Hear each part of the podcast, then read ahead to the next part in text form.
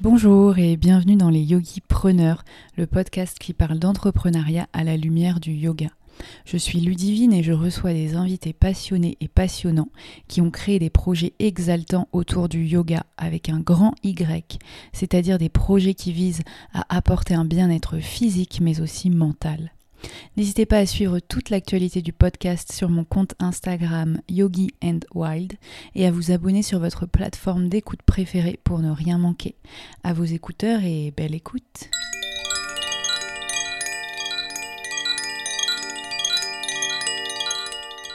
Bonjour à tous, euh, je suis très très heureuse de vous retrouver aujourd'hui pour un nouvel épisode euh, du podcast les yogis preneurs.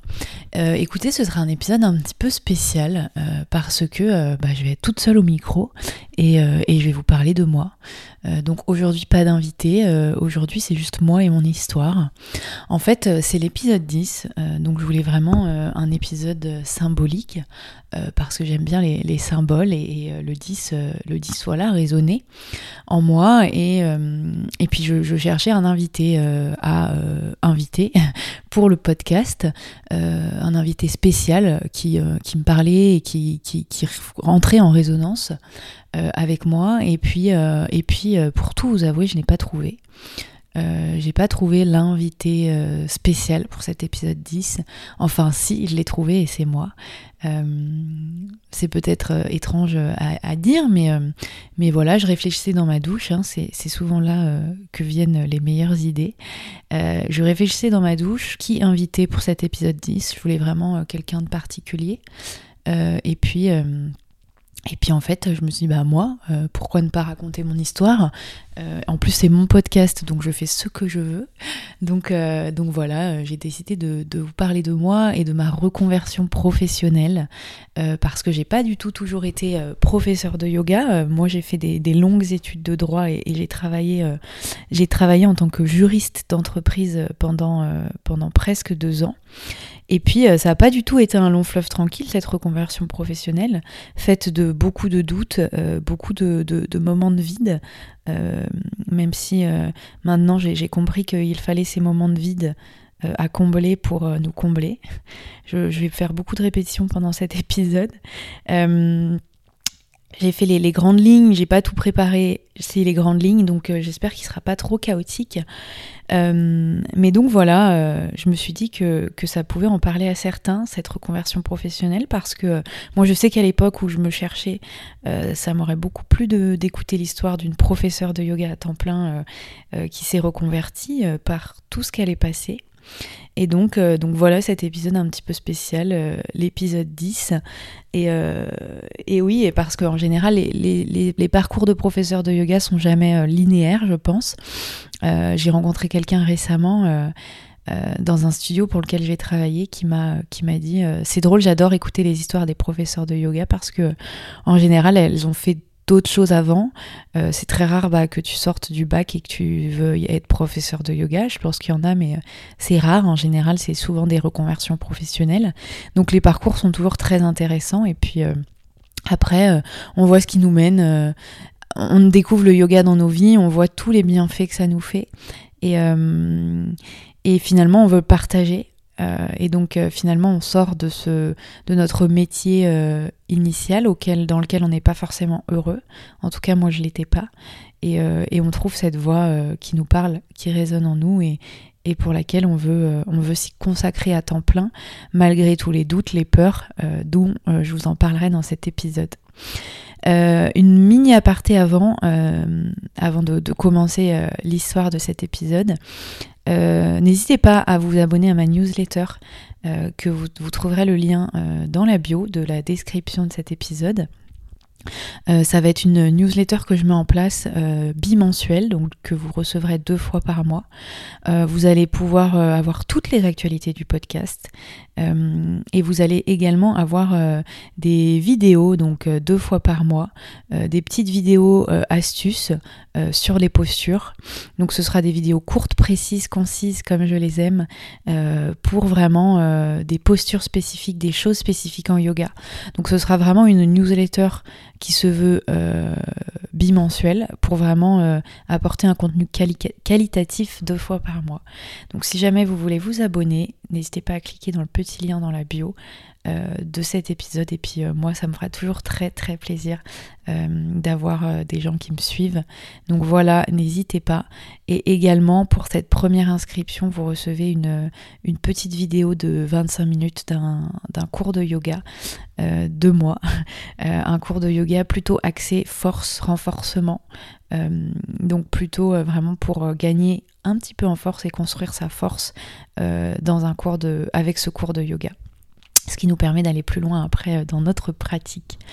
voilà, donc le petit aparté est fini. donc pour commencer, déjà, cette histoire de douche où, l'histoire m'est venue de parler de moi, ça me fait juste penser à, ça me fait penser à, dans le livre de Jonathan Lehman, euh, Les antisèches du bonheur, je crois, euh, où il proposait de faire la liste des gratitudes de la journée, où tu pensais à, toutes les choses pour lesquelles tu étais reconnaissante euh, dans ta journée. Et, et ça m'a fait penser à, ça, euh, où tu pouvais prendre, et il le proposait de le faire pendant la douche, donc tu pouvais prendre ce temps pendant la douche à penser à toutes les choses pour lesquelles tu es reconnaissante dans la journée. Et, euh, et, je trouve ça assez agréable parce que c'est vrai que le moment euh, où tu prends ta douche, c'est un moment intime dans lequel tu te retrouves toi-même et auquel tu peux penser à des choses simples de la journée. Et, et voilà, et c'est un petit peu similaire à quand tu te retrouves sur ton tapis, où tu es avec toi, avec tes respirations, avec tes mouvements, et tout, en fait, c'est euh, un, tout. Et donc voilà, euh, ça m'a fait penser à ça. Donc le titre, euh, le titre de cet épisode, de, de, très longues études de droit à, à prof de yoga, euh, appréhender sa reconversion professionnelle. Euh, donc vraiment, ça n'a pas du tout été un, chemin facile pour moi cette reconversion, mais maintenant j'en suis, euh, j'en suis hyper heureuse et je suis très très très épanouie dans mon travail. donc vraiment, c'est quelque chose que j'avais envie de, vous parler. Et si je peux en inspirer certaines personnes, si je peux inspirer certaines personnes, même une, eh ben, eh bien le podcast, l'épisode a, rempli toutes ses fonctions. Euh, ce sera pas un épisode très long parce que je vais pas parler de, moi pendant 45 minutes, sauf si euh, je m'emballe, mais, euh, mais je pense pas. mais pour connaître les grands points de cet épisode, donc je vais vous parler dans un premier temps de mon expérience de vie, de ce que j'ai fait de mes études et aujourd'hui, à, la profession que j'embrasse, la profession de professeur de yoga, des réussites et des échecs également. Je vais vous parler aussi longuement des croyances limitantes que je me suis. Ça, ça me paraît hyper important parce que vraiment j'avais beaucoup, beaucoup de croyances limitantes. Et, euh, c'est pour ça, je pense que j'ai mis autant de temps à euh, me reconvertir. Euh, et, donc, et donc, ouais, j'ai perdu quand même un an de ma vie à être dans un vide et à, à être bloqué dans mes croyances limitantes. Donc, donc voilà, j'aurais bien aimé ne pas perdre ce temps. Euh, maintenant, c'est pas grave, mais voilà, euh, j'aimerais vous en parler. Et puis ensuite, je vais vous parler d'aujourd'hui, euh, de mon métier, des points positifs, des points un petit peu moins positifs, et de tout ce que de tout ce que ce métier englobe aujourd'hui pour moi. voilà. Alors on commence par mon expérience professionnelle. Donc moi j'ai fait, j'ai fait de longues études de droit pendant six ans. Donc je me suis spécialisée en droit du travail et j'ai fait l'école des avocats. Euh, après l'école des avocats, je suis montée à Paris, j'ai fait un stage final de six mois en cabinet d'avocat, ce qui permettait de, concrétiser euh, euh, l'école et d'avoir mon diplôme d'avocate.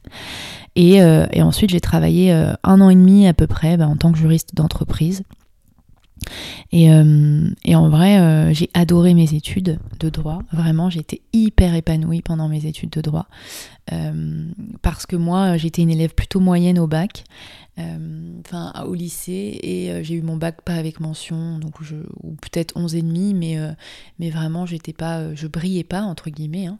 en même temps je travaillais pas beaucoup et, j'ai fait une année où, je suis partie à Lyon en, fac de lettres pas fac de lettres pardon fac de langue mais en fait, je suis restée que 2-3 mois, ça s'est mal passé, ça me plaisait pas. Donc après, je suis rentrée à Montpellier, parce que moi j'ai fait mes études à Montpellier et mes parents habitaient à Montpellier. Euh, euh, et, donc je suis rentrée à Montpellier et donc j'ai fait une année où j'ai fait des petits boulots un peu, euh, genre vendeuse. et puis ça m'a, ça m'a vraiment, ça m'a vraiment montré à quel point c'était important de faire un métier qui me plaisait et pas par dépit. Et, de faire de, de, belles études pour avoir un métier important. J'étais vraiment dans cette optique à l'époque euh, parce que j'avais fait des petits boulots euh, de vendeuse et je m'étais dit que je voulais pas faire cette vie, je voulais pas avoir cette vie. Donc, euh, donc j'ai j'ai décidé de, commencer des études de droit, en sachant que beaucoup de personnes ne croyaient pas en moi. Ma sœur, je m'en souviens, elle, me disait ah tu vas en études, tu vas à la fac de droit, un peu d'un air un peu euh, condescendant en mode euh, bah tu je, je, pense pas que tu vas réussir. Et moi en fait ça m'a donné une force euh, incroyable ces, ces petits regards en coin ces petits avis négatifs. Et donc je suis arrivée et j'ai travaillé travaillé travaillé beaucoup. Et en fait j'ai tout réussi. J'ai réussi toutes mes études. Donc j'ai fait j'ai fait voilà plus de six ans. Mes premières années elles étaient super. J'ai fait que travailler mais mais je brillais, hein. j'avais des super notes, j'étais hyper investie.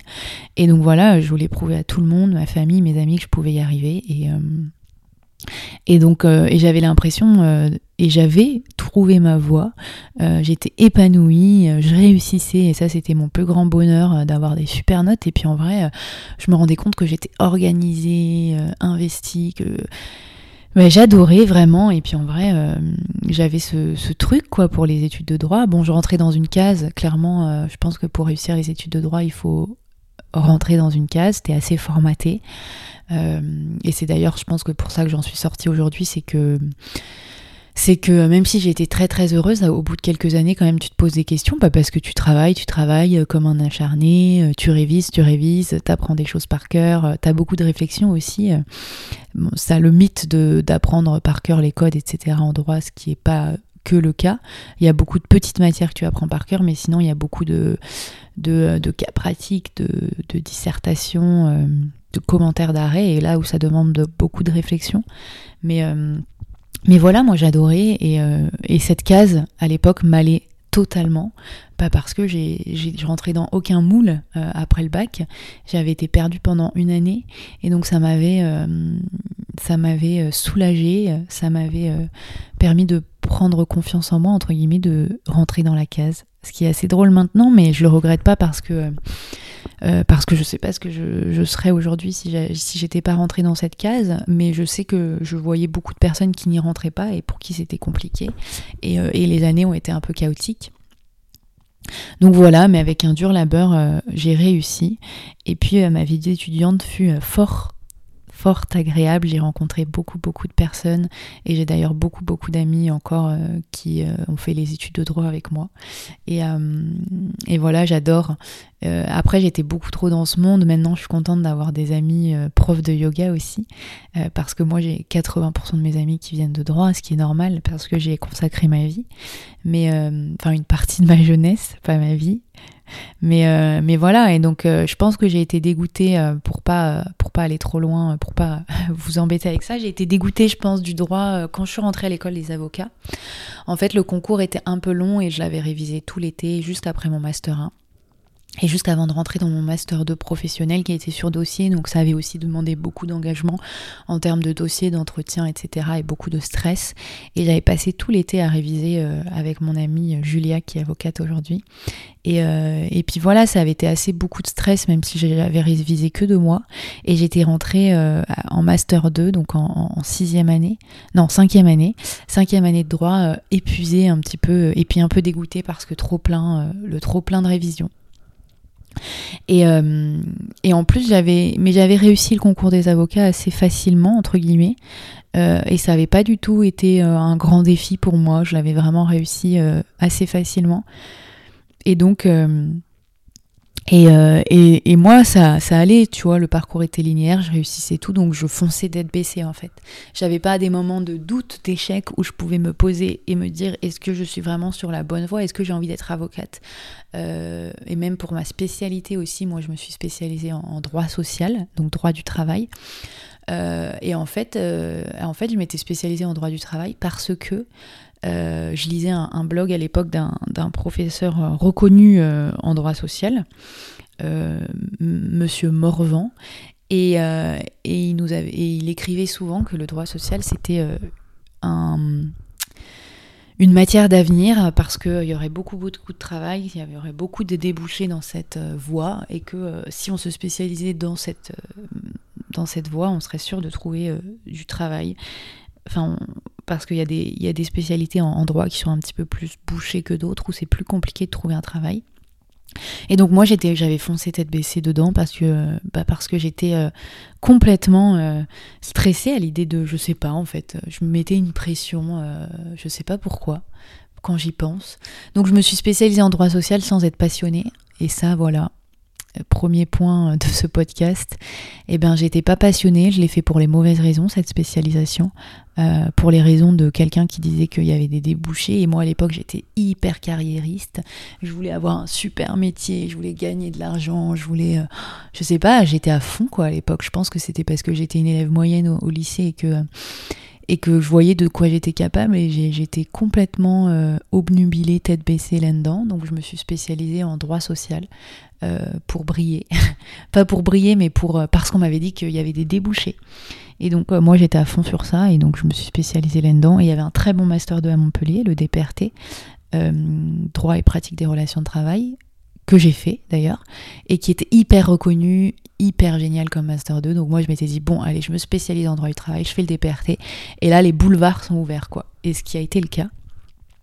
Euh, ce qui a été le cas, euh, c'est ce professeur avait totalement raison. Euh, j'ai fait le DPRT, des boulevards étaient ouverts, c'était hyper facile de trouver un travail. on tu disais que tu venais du DPRT, bah c'était très très facile, même si c'était même si étais un élève moyen, euh, tu pouvais euh, tu pouvais trouver un travail euh, dans des grosses boîtes ou en tant que cabinet ou dans des gros cabinets d'avocats, juste parce que tu avais fait le master 2 des PRT et que tu étais spécialisé en droit social.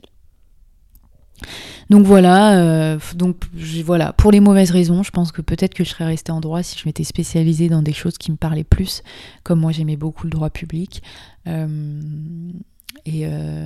Et, voilà. Bon, bref, écoutez, de, toute façon, je ne regrette rien aujourd'hui. C'est juste drôle à quel point certains petits détails euh, nous, font, prendre des chemins totalement différents. Ça y est, je sens que je parle trop et que l'épisode va être trop long. Bon, allez, je me dépêche. Euh, et d'ailleurs, voilà, donc pour parler des réussites et de l'échec. voilà, la réussite, franchement, parfois il est bon d'échouer un petit peu. Euh, parce que euh, moi j'ai réussi toutes mes études de droit, donc je me suis jamais, jamais remise en question. Et, euh, j'y suis allée la tête à fond, la tête baissée. Et puis, et puis voilà, je me suis retrouvée après à être complètement perdue dans ma vie, en mode j'aime pas du tout ce que je fais, c'est pas mon monde. Et parce que j'avais jamais réfléchi à ça avant, parce que je réussissais, donc j'y allais. Donc voilà, euh, parfois je pense qu'il est bon d'échouer, ça nous permet de nous ramener dans les bonnes directions. Euh, moi j'ai réussi facilement le concours d'avocat alors que je ne voulais pas embrasser cette profession. Et, euh, clairement j'ai passé une super mauvaise année à l'école. j'ai vraiment vraiment détesté cette année. Ça a été une année assez compliquée pour moi parce que j'avais juste pas envie d'être là en fait. Et, et donc voilà, mais bon, j'avais lu un livre très très cool à ce sujet d'ailleurs qui s'appelle Les Vertus de l'échec de Charles Pépin. Qui montre comment chaque épreuve, parce qu'elle nous confronte vraiment au, réel, elle peut nous rendre plus lucides, plus combatifs, plus vivants. et de, ça nous aide à changer le regard sur nos échecs. Et, et, donc voilà, vraiment, à l'époque, enfin si on échoue, je pense que ça peut nous remettre dans la bonne direction. Si j'avais raté ce concours d'avocat, peut-être que ça m'aurait remis sur la bonne direction dans d'autres voies. Et alors que là, je me suis retrouvée euh, à tout réussir et à bout, au bout du chemin, euh, et ben, je me suis retrouvée en mode bah en fait, je veux pas faire ça. Euh, donc voilà, donc vient, vient l'étape de mon stage final en cabinet avocat où, j'ai travaillé six mois à Paris en, stage final. Euh, et ça m'a dégoûté de la profession, des horaires à rallonge, euh, des demandes à n'importe quelle heure, aucune reconnaissance. Vraiment, c'est un petit peu un monde particulier. Euh, certaines personnes sont très très épanouies dedans, je pense. Enfin, très. Non, parce que beaucoup, beaucoup de mes copines sont avocates et, mon, copain est avocat. Euh, et, c'est quand même un métier à double tranchant, donc tu peux être épanoui parce qu'il faut être passionné par la matière, mais euh, ça demande beaucoup, beaucoup, beaucoup d'exigences. Euh, et donc, ouais, donc beaucoup d'exigences. Donc c'est vraiment, ça peut vraiment être hyper compliqué professionnellement parlant. Euh, je sais pas si tu peux vraiment t'épanouir parce qu'on t'a pas de temps pour tes projets personnels et pour tes passions. C'est assez compliqué. Bon, je pense que tu peux t'épanouir, mais il faut vraiment, euh, il faut vraiment euh, gérer quoi. Donc voilà. Donc pendant cette période, je découvre le yoga. Une, une, stagiaire, une amie de mon stage m'a proposé de faire un cours avec moi qui était à Yoga Village, Paris. Je ne sais pas si vous connaissez, donc c'est vers Opéra. Moi j'avais mon, stage dans le cabinet dans lequel je travaillais était juste à côté. Et j'avais, j'étais assez sportive à l'époque et puis, euh, et puis j'avais trop aimé. Euh, j'avais pris un cours avec Clara Pouski, que je prends toujours des cours quand je peux et qui est une super professeure. et donc voilà, j'avais adoré, ça m'avait vraiment... ça m'avait vraiment ouais trop trop plu et donc j'avais continué à en faire et puis vient la, fin de mes études où j'avais fini le concours d'avocat j'étais j'avais euh, passé la. Hum, j'avais fini, j'avais eu mon. Euh, je trouve même plus comment ça s'appelle tellement euh, j'ai squeezé ce moment quoi. Et eh ben j'ai eu mon. J'ai passé le concours final pour sortir de l'école. Et puis, et puis j'ai eu le barreau, voilà, comme disent les gens, mais on l'appelle pas le barreau, on l'appelle l'examen final. Euh, mais j'ai pas prêté serment, donc ça veut dire que, euh, en fait, quand tu prêtes serment à la fin, fin, fin, il faut, euh, ça te permet ensuite d'être avocate. Et moi, j'ai pas prêté serment, donc si demain je veux être avocate, il faut que je prête serment.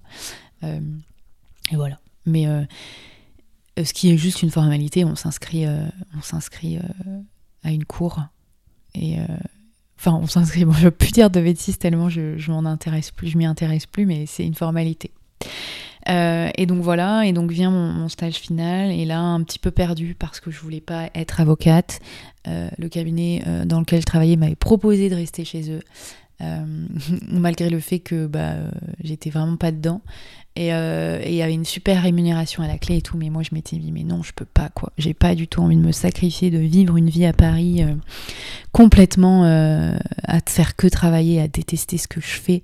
Enfin, non, j'avais dit non. Et donc j'avais pour projet de partir pendant un an en sac à dos après mon école d'avocat. Euh, donc c'est là je vais vous parler de mon voyage et de pou de l'incroyable que ça a été. Euh, donc je suis partie euh, en sac à dos quelques mois après avec une amie Sonia si jamais tu m'écoutes. fou ça a été génial génial et ça me paraît tellement loin ce temps. Donc là j'avais fini mes études et j'ai pris une année blanche pendant laquelle j'ai voyagé. ça avait été hyper clair dans ma tête pendant tout mon stage final. J'avais d'ailleurs mis de côté pour ça j'avais mis de côté pour ça et, voilà et c'était clair dans ma tête que je voulais euh, que je voulais voyager euh, et, j'ai commencé le voyage. En fait mon amie Sonia elle, partait euh, elle faisait autre chose avant et on avait décidé de se retrouver en Indonésie. Et pour ça j'avais un mois de blanc moi. Et donc je m'étais dit qu'est-ce que je fais? Et là je m'étais dit allez je fais un yoga teacher training. Alors qu'à l'époque alors qu'à l'époque, j'étais pas, euh, j'avais pas une pratique incroyable, donc j'en faisais depuis pas si longtemps que ça du yoga. J'en devais, je devais en faire depuis six mois. Et je me suis dit, en fait, je veux développer ma pratique et, je veux, et je veux passer pendant un mois à faire que du yoga. Donc j'ai fait un yoga teacher training en Inde, à Rishikesh que je conseille pas du tout d'ailleurs parce que honnêtement euh, oh, c'était super pour moi parce que je voulais développer ma pratique passer du temps en Inde euh, d'ailleurs je m'en souviens qu'à l'époque j'étais effrayée à l'idée d'aller en Inde euh, et puis, euh, et puis euh, ouais, j'étais complètement effrayée à l'idée d'aller en Inde et tout. Et puis, je me mettais des.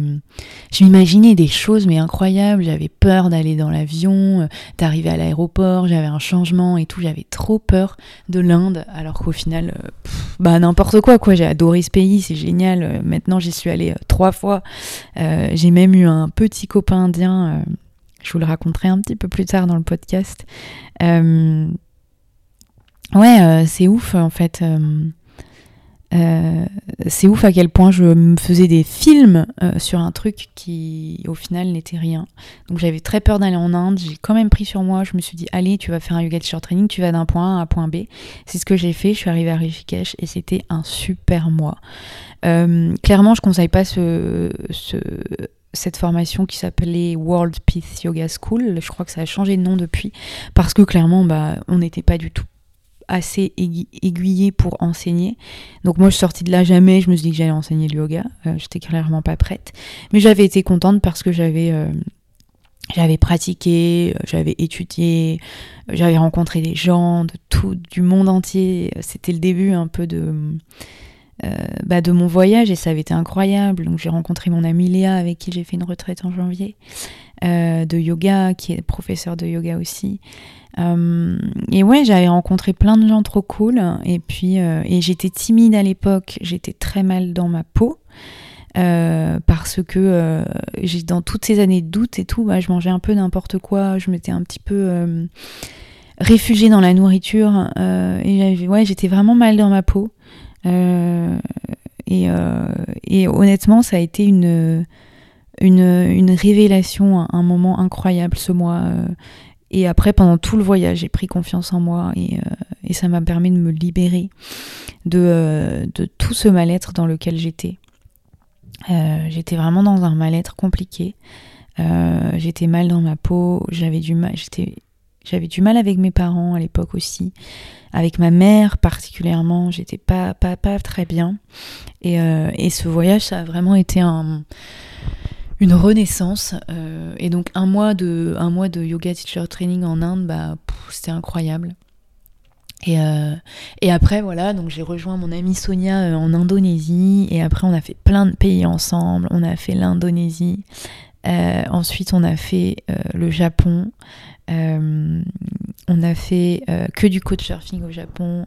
Enfin, on a rencontré plein de gens, c'était génial. Ensuite, on est parti en Amérique du Sud et on a fait Cuba, Costa Rica, Pérou et Colombie. Euh, et, notre chemin s'est séparé en Colombie. Moi, je suis rentrée en France et ma pote euh, Sonia a continué un petit peu en Argentine.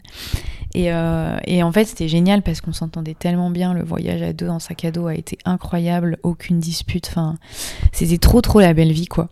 Et je suis revenue en France complètement métamorphosée parce que, bah, parce que j'avais vécu 7-8 mois de liberté intense. Euh, de, moments incroyables. Et je regrette tellement pas d'avoir pris ce temps pour moi qui était vraiment euh, incroyable quoi. Et ça m'a fait tellement du bien. Et j'étais revenue mais différente quoi. Apaisée euh, ça m'avait fait tellement du bien. Et j'étais rentrée en France. Et tout était aligné parce que euh, j'avais retrouvé du travail. À l'époque, je voulais pas être prof de yoga. Euh, je me disais que je voulais remettre de côté de l'argent, euh, donc retrouver trouver un poste donc de juriste en entreprise, pas avocate parce que je savais que je ne tiendrais pas. Donc un poste de juriste d'entreprise pour remettre de l'argent de côté et revoyager. et donc j'ai euh, j'ai mis de l'argent donc j'ai tout était aligné. J'ai trouvé très très vite un travail sur Paris. Euh, je suis rentrée je crois euh, mi-juillet mi-août je commençais un poste de juriste d'entreprise au siège de La Poste. Et en vrai et j'ai passé un an un an et demi là-bas à peu près. Et et c'était assez cool. J'avais des horaires plutôt cool et vraiment, ça m'a plu. J'avais un boss qui était très très sympa, qui me laissait beaucoup d'espace. donc voilà, c'était vraiment pas un moment compliqué de ma vie. Tout était aligné. J'avais trouvé une colocation avec une amie euh, avec la sœur d'une amie, euh, pas très cher, à 20 minutes à pied de mon travail. Donc vraiment, euh, tout s'était aligné. et donc ça avait vraiment été, été super pour moi, parce que tout était aligné. Et, et puis... et puis voilà, donc j'ai mis de l'argent de côté, je gagnais plutôt bien ma vie, j'avais peu de dépenses. et puis, et puis j'ai fait ça, j'ai fait pendant un an et demi à peu près ce poste de juriste. Euh, et, euh, ça a été, j'ai mis de l'argent de côté, j'en ai profité pour quand même un petit peu voyager. J'avais fait trois semaines en Malaisie, euh, j'avais pris, ouais, j'avais pris quelques congés pour voyager. Et j'avais mon copain indien qui était venu me voir à Paris pendant plus d'un mois à l'époque. Donc mon copain indien, pour vous reparler rapidement, hein, sans raconter ma vie, ouais, j'avais rencontré un Indien en euh, quand j'étais à Rishikesh, euh, on s'était rencontrés euh, là-bas. On avait été, on avait été à la base, on s'était rencontrés via Couchsurfing. l'application. Donc c'était à l'époque, je sais crois que ça n'existe plus, où tu vas dormir sur les canapés des gens en voyage. C'est ce qu'on avait fait nous au Japon avec ma copine Sonia. Et, et puis, et puis on, on avait été boire un verre, on s'était hyper bien entendu et on avait on avait parlé pendant hyper longtemps, euh, pendant tout mon voyage. Donc on s'était rencontrés au tout début de mon voyage et puis pendant 7-8 mois, on avait, euh, on avait parlé tous les jours, je crois. Et puis on était un petit peu tombé amoureux. Amoureux, c'est un grand mot parce que... Euh, bah, je pense que j'étais pas amoureuse, mais on était beaucoup très très attachés l'un à l'autre. Et cette différence de culture était incroyable. Et, et lui, il vivait à Bombay, euh, il est plutôt dans la, il avait plutôt de l'argent pour euh, pour un pour un pour quelqu'un euh, pour un Indien. Donc il vivait à Bombay confortablement entre guillemets hein, parce que confortablement là-bas c'est c'est c'est quand même pas le même confort qu'en France, mais il vivait plutôt confortablement. Et, et d'ailleurs, j'ai squeezé cette étape, d'ailleurs j'avais été le voir juste à la fin de mon voyage, donc en Colombie. Après la Colombie, je suis allée en Inde. Et je suis allée en Inde euh, le voir euh, et j'ai passé euh, deux semaines à Bombay avec lui, avec sa famille. C'était c'était génial. J'ai rencontré ses amis, on avait été à Goa aussi. et j'ai vécu avec dans, dans, la famille d'un de ses amis parce que bon bah en Inde c'est un peu malvenu de faire venir une étrangère avec qui tu sors entre guillemets chez toi. Donc j'avais rencontré j'avais rencontré euh, euh, la, famille de ses amis, de son ami euh, euh, qui était génial, hyper sympa. Ils m'ont tellement bien accueilli. Je pense qu'en deux semaines, j'ai reçu plus d'amour que j'ai jamais reçu en France. Autant en France, c'était génial, c'était ouf c'était euh, c'était une superbe expérience et moi j'étais tellement ouverte à cette époque. Je sortais de 8 mois de voyage donc moi euh, j'étais en mode hyper ouverte quoi et puis c'est tout a, tout est aligné, c'était génial. Euh, et c'était très très puissant émotionnellement parlant. je m'en souviens, j'avais des périodes où j'avais envie de pleurer, ou des périodes où j'avais envie de partir parce que l'Inde c'est très fatigant aussi. donc, donc ça a été assez assez émotionnellement euh, fatigant. Et puis, euh, et puis il est venu me voir euh, ensuite, donc il est venu me voir quelques temps après à Paris. On a passé du temps ensemble, un mois. il avait galéré d'ailleurs à avoir, avoir le visa. On avait fait plein de papiers plein de trucs administratifs. Euh, ça avait été assez compliqué, mais finalement il était venu, j'étais très contente. Euh, un temps était passé quand même, six mois à peu près, donc euh, la distance avait un petit peu ruiné notre relation. Mais on était hyper contents de se voir à Paris, on avait passé un peu de temps au Portugal, en Espagne aussi. un peu de temps, une semaine quoi. Et, et voilà, et puis et finalement cette relation euh, c'est fini. Euh, euh, mais, mais on est toujours resté en contact d'ailleurs, on est toujours amis, on se parle toujours, il y a toujours eu un, lien fort qui s'est créé entre nous, de par nos cultures différentes.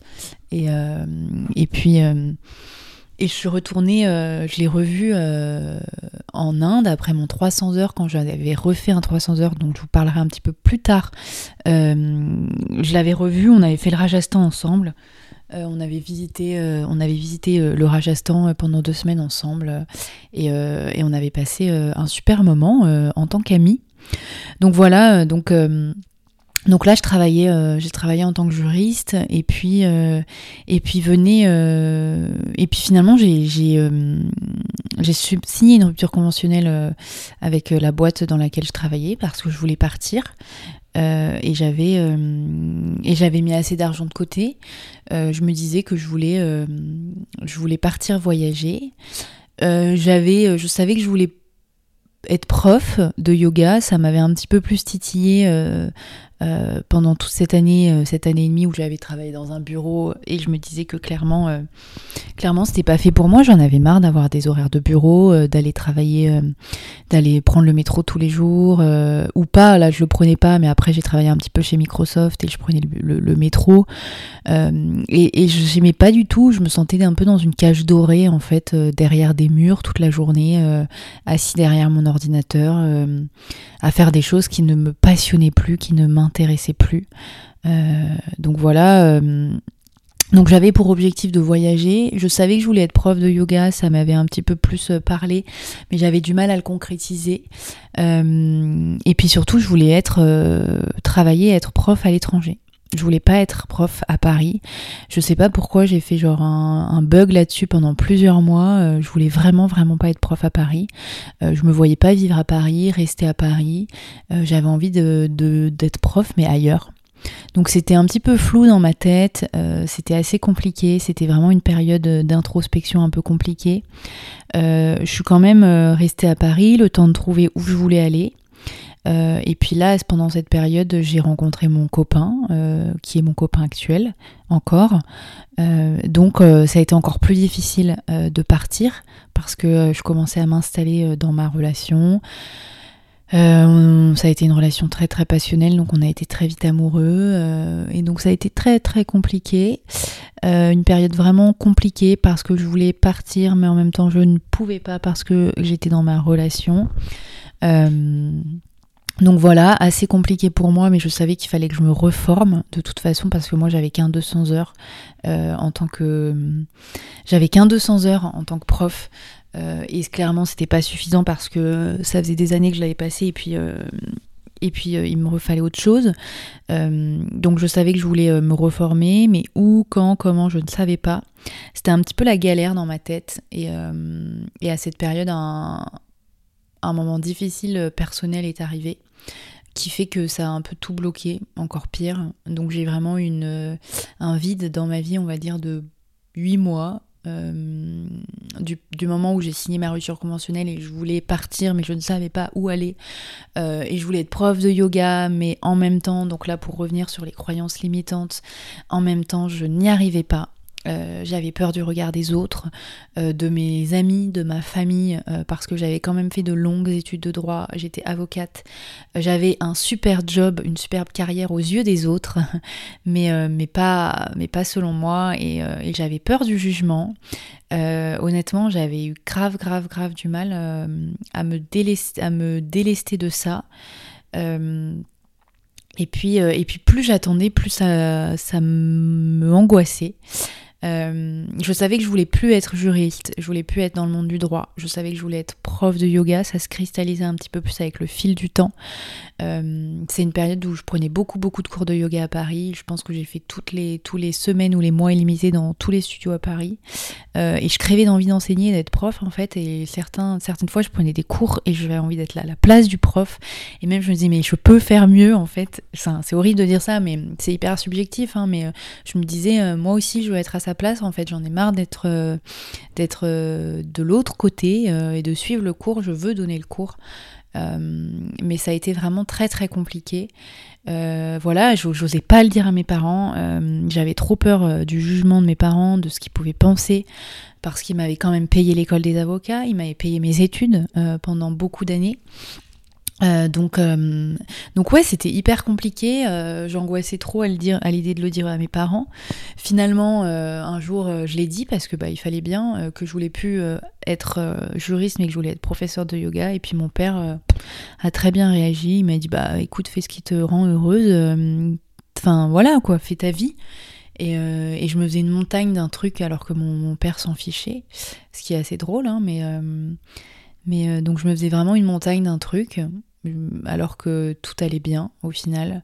Euh, enfin, c'était pas un problème. Bon, j'ai appris récemment que je sais que ma grand-mère euh, était déçue, euh, bah, déçue que finalement je sois professeure de yoga et pas avocate parce que j'avais, j'ai fait toutes mes études pour, mais ça m'a même pas tant fait du mal d'apprendre ça parce que, pas parce que c'est ma vie, parce que parce que euh, je vis pas pour être euh, pour que ma grand-mère soit fière de moi euh, malgré tout l'amour que je lui porte. Moi je vis pour moi. Vivre être avocate et malheureuse comme une pierre mais ma grand-mère fière bah non en fait je préfère être professeur de yoga kiffer ma vie et que ma grand-mère soit déçue. Clairement parce que bah je vis pour moi je vis pas toute l'année avec ma grand-mère et donc et donc chacun et, donc il faut vivre de ses passions il faut avoir le courage de se dire que tu veux plus de ça et que tu veux d'autres choses. Hein. On est dans une génération aujourd'hui euh, bah, incroyable qui fait qu'on peut avoir 15 métiers dans une vie. Euh, et, puis, euh, et puis je dis pas que je serai professeur de yoga toute ma vie, j'en sais rien. Je sais juste qu'à l'instant T, là, c'est quelque chose qui me fait vibrer, qui me fait kiffer, malgré les hauts et les bas de l'entrepreneuriat, où je vais le développer un petit peu plus rapidement tout à l'heure, mais j'ai déjà l'impression que l'épisode est long. c'est fou, je pensais que ça allait durer 20 minutes, et puis on parle, on parle, et, et ça dure. Mais donc voilà, donc, donc très donc là je reviens à un moment un peu difficile euh, personnellement de ma vie. Gros blanc, euh, j'avais fait une rupture conventionnelle et ici 8 mois, 8 euh, mois cool avant que je prenne la décision de partir en Inde faire mon 300 heures. Euh, 8 mois bah parce que j'ai vécu un, un, moment difficile personnel dans ma vie, donc j'ai beaucoup beaucoup procrastiné et j'étais assez malheureuse, donc c'était un peu compliqué pour moi de, de, prendre des décisions et de faire des choses. Mais ce moment de vide, écoutez, ça m'a permis de c'est pas un moment agréable, mais bon, euh, je m'en suis nourrie quand même malgré tout. Euh, et c'est peut-être. Et, et maintenant, euh, et j'ai pu. Je pense que j'avais besoin de ce temps pour, pour faire la, la reconversion, qui n'a pas du tout été une ligne linéaire. Mais, mais voilà, ça en est plus, que plus beau aujourd'hui, je pense. Donc c'est là que je suis partie faire mon 300 heures en Inde. ça, ça devait être en 2019, je pense. Euh, à Goa, génial, j'ai adoré.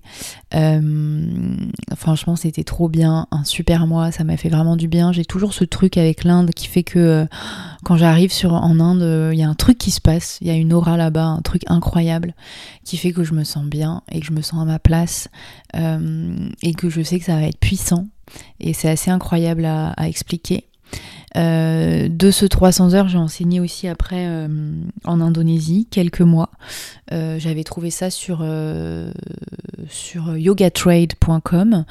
c'est un site qui propose des volontariats de profs de yoga dans le monde entier. Bon, maintenant, il n'y a pas grand-chose en ce moment à cause du Covid, mais avant, c'était très, très fourni.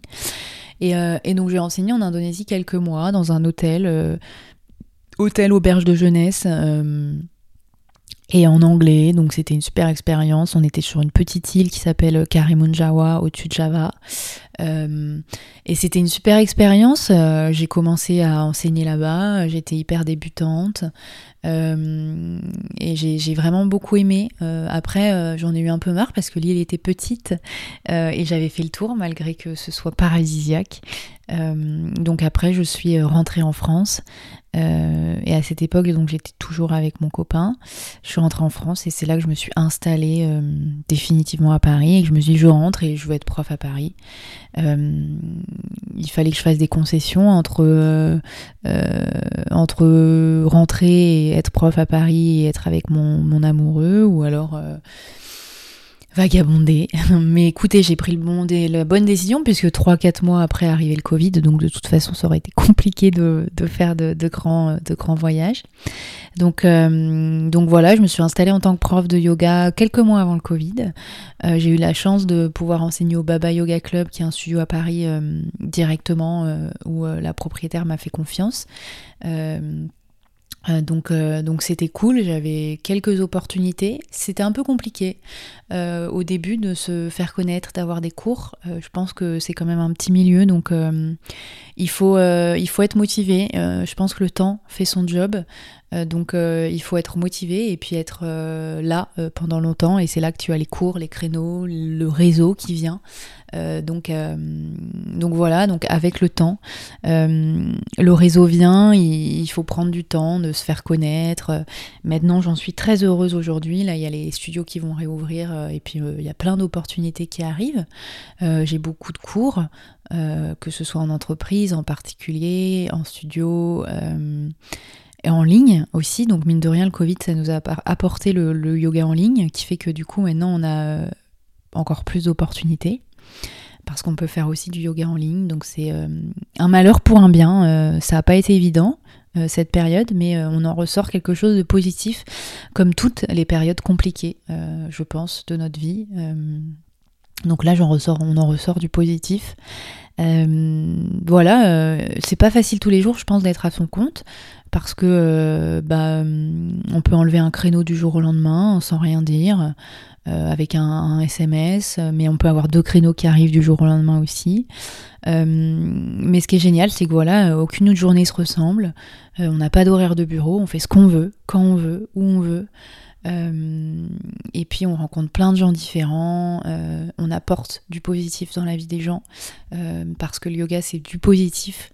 donc, donc ouais, on, a un, métier qui a du sens. Je dis on parce que chaque fois je pense à, à nous les professeurs de yoga. on a un, métier qui a du sens qui fait du bien et que moi je prends vraiment plaisir, plaisir, plaisir à enseigner. Euh, j'ai trouvé ma voie euh, et, euh, et c'est vraiment un kiff malgré les hauts et les bas. Vraiment, il n'y a pas que du positif, mais, mais malgré les hauts et les bas, c'est vraiment que du bonheur. Je vais, je vais arrêter cet épisode parce qu'il dure déjà 45 minutes et, et, ça me paraît assez long. si jamais vous avez des petites questions, n'hésitez pas à m'écrire un petit message, que ce soit sur mon compte Instagram Yogi and Wild ou j'allais dire ou par email, mais, euh, mais par Instagram c'est très bien. Vous avez toutes les infos sur l'Instagram. Euh, et puis voilà. Euh, merci pour ceux qui sont allés jusqu'au bout de m'avoir écouté.